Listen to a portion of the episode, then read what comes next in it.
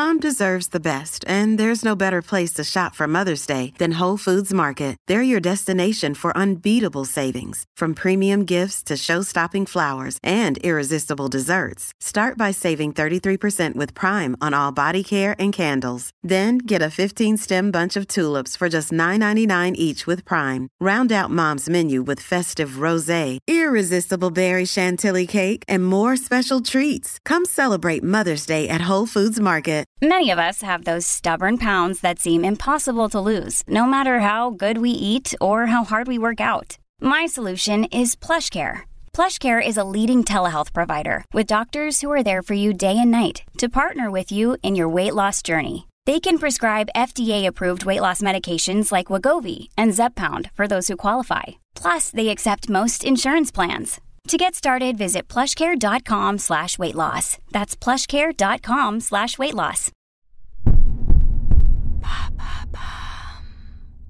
Dry January, que se passe-t-il dans le corps quand on arrête de boire de l'alcool?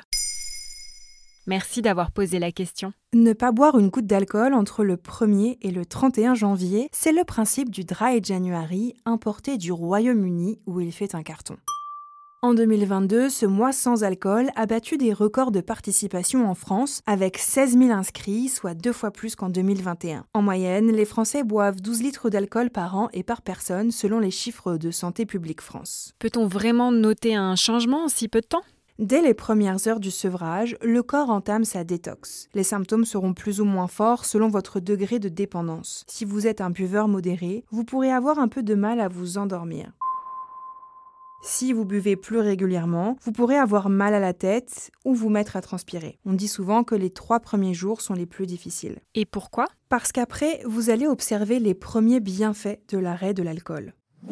Sept jours après l'arrêt, vous allez peut-être vous rendre compte que votre sommeil est bien plus réparateur. Une étude australienne publiée en 2015 dans le journal The Research Society on Alcoholism indique que sous l'effet de l'alcool, le cerveau produit des ondes alpha et delta qui correspondent à un état d'éveil relaxé, comme lorsque l'on regarde la télévision par exemple. Conséquence, lorsqu'on boit, notre cerveau ne se repose pas vraiment. Comme l'explique Christian Nicholas, chercheur à l'université de Melbourne et auteur de l'étude, nous espérons prouver qu'utiliser l'alcool comme somnifère est une erreur. Certes, on s'endort plus vite, mais on dort beaucoup moins bien. Et une bonne nuit de sommeil améliore l'humeur et les capacités de concentration. Et qu'est-ce qui se passe lors de la deuxième semaine de sobriété? La plupart des participants ressentent une plus grande clarté d'esprit et plus d'énergie. L'estomac et la digestion se portent mieux, comme l'alcool est très irritant, il a tendance à engendrer des reflux gastriques qui vont disparaître progressivement. On ressent mieux la soif et donc on s'hydrate plus.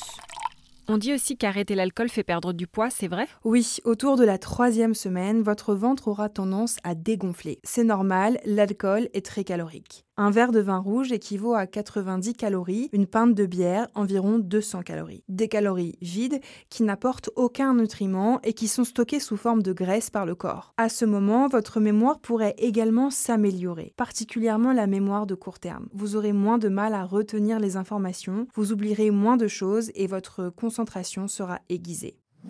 Enfin, lors de la dernière semaine du challenge, ne craquez surtout pas car c'est à ce moment que les effets seront les plus visibles. La qualité de votre peau va considérablement s'améliorer. Débarrassée de l'effet diurétique de l'alcool, la peau sera plus ferme et douce, les rougeurs s'estompent et les pores de la peau se resserrent. Cerise sur le gâteau, le risque de développer certains cancers comme le cancer du sein ou le cancer colorectal a déjà diminué après seulement 31 jours de sobriété. Selon une étude publiée dans The Lancet en 2018, le risque d'avoir une crise ou une maladie cardiaque diminue également sensiblement.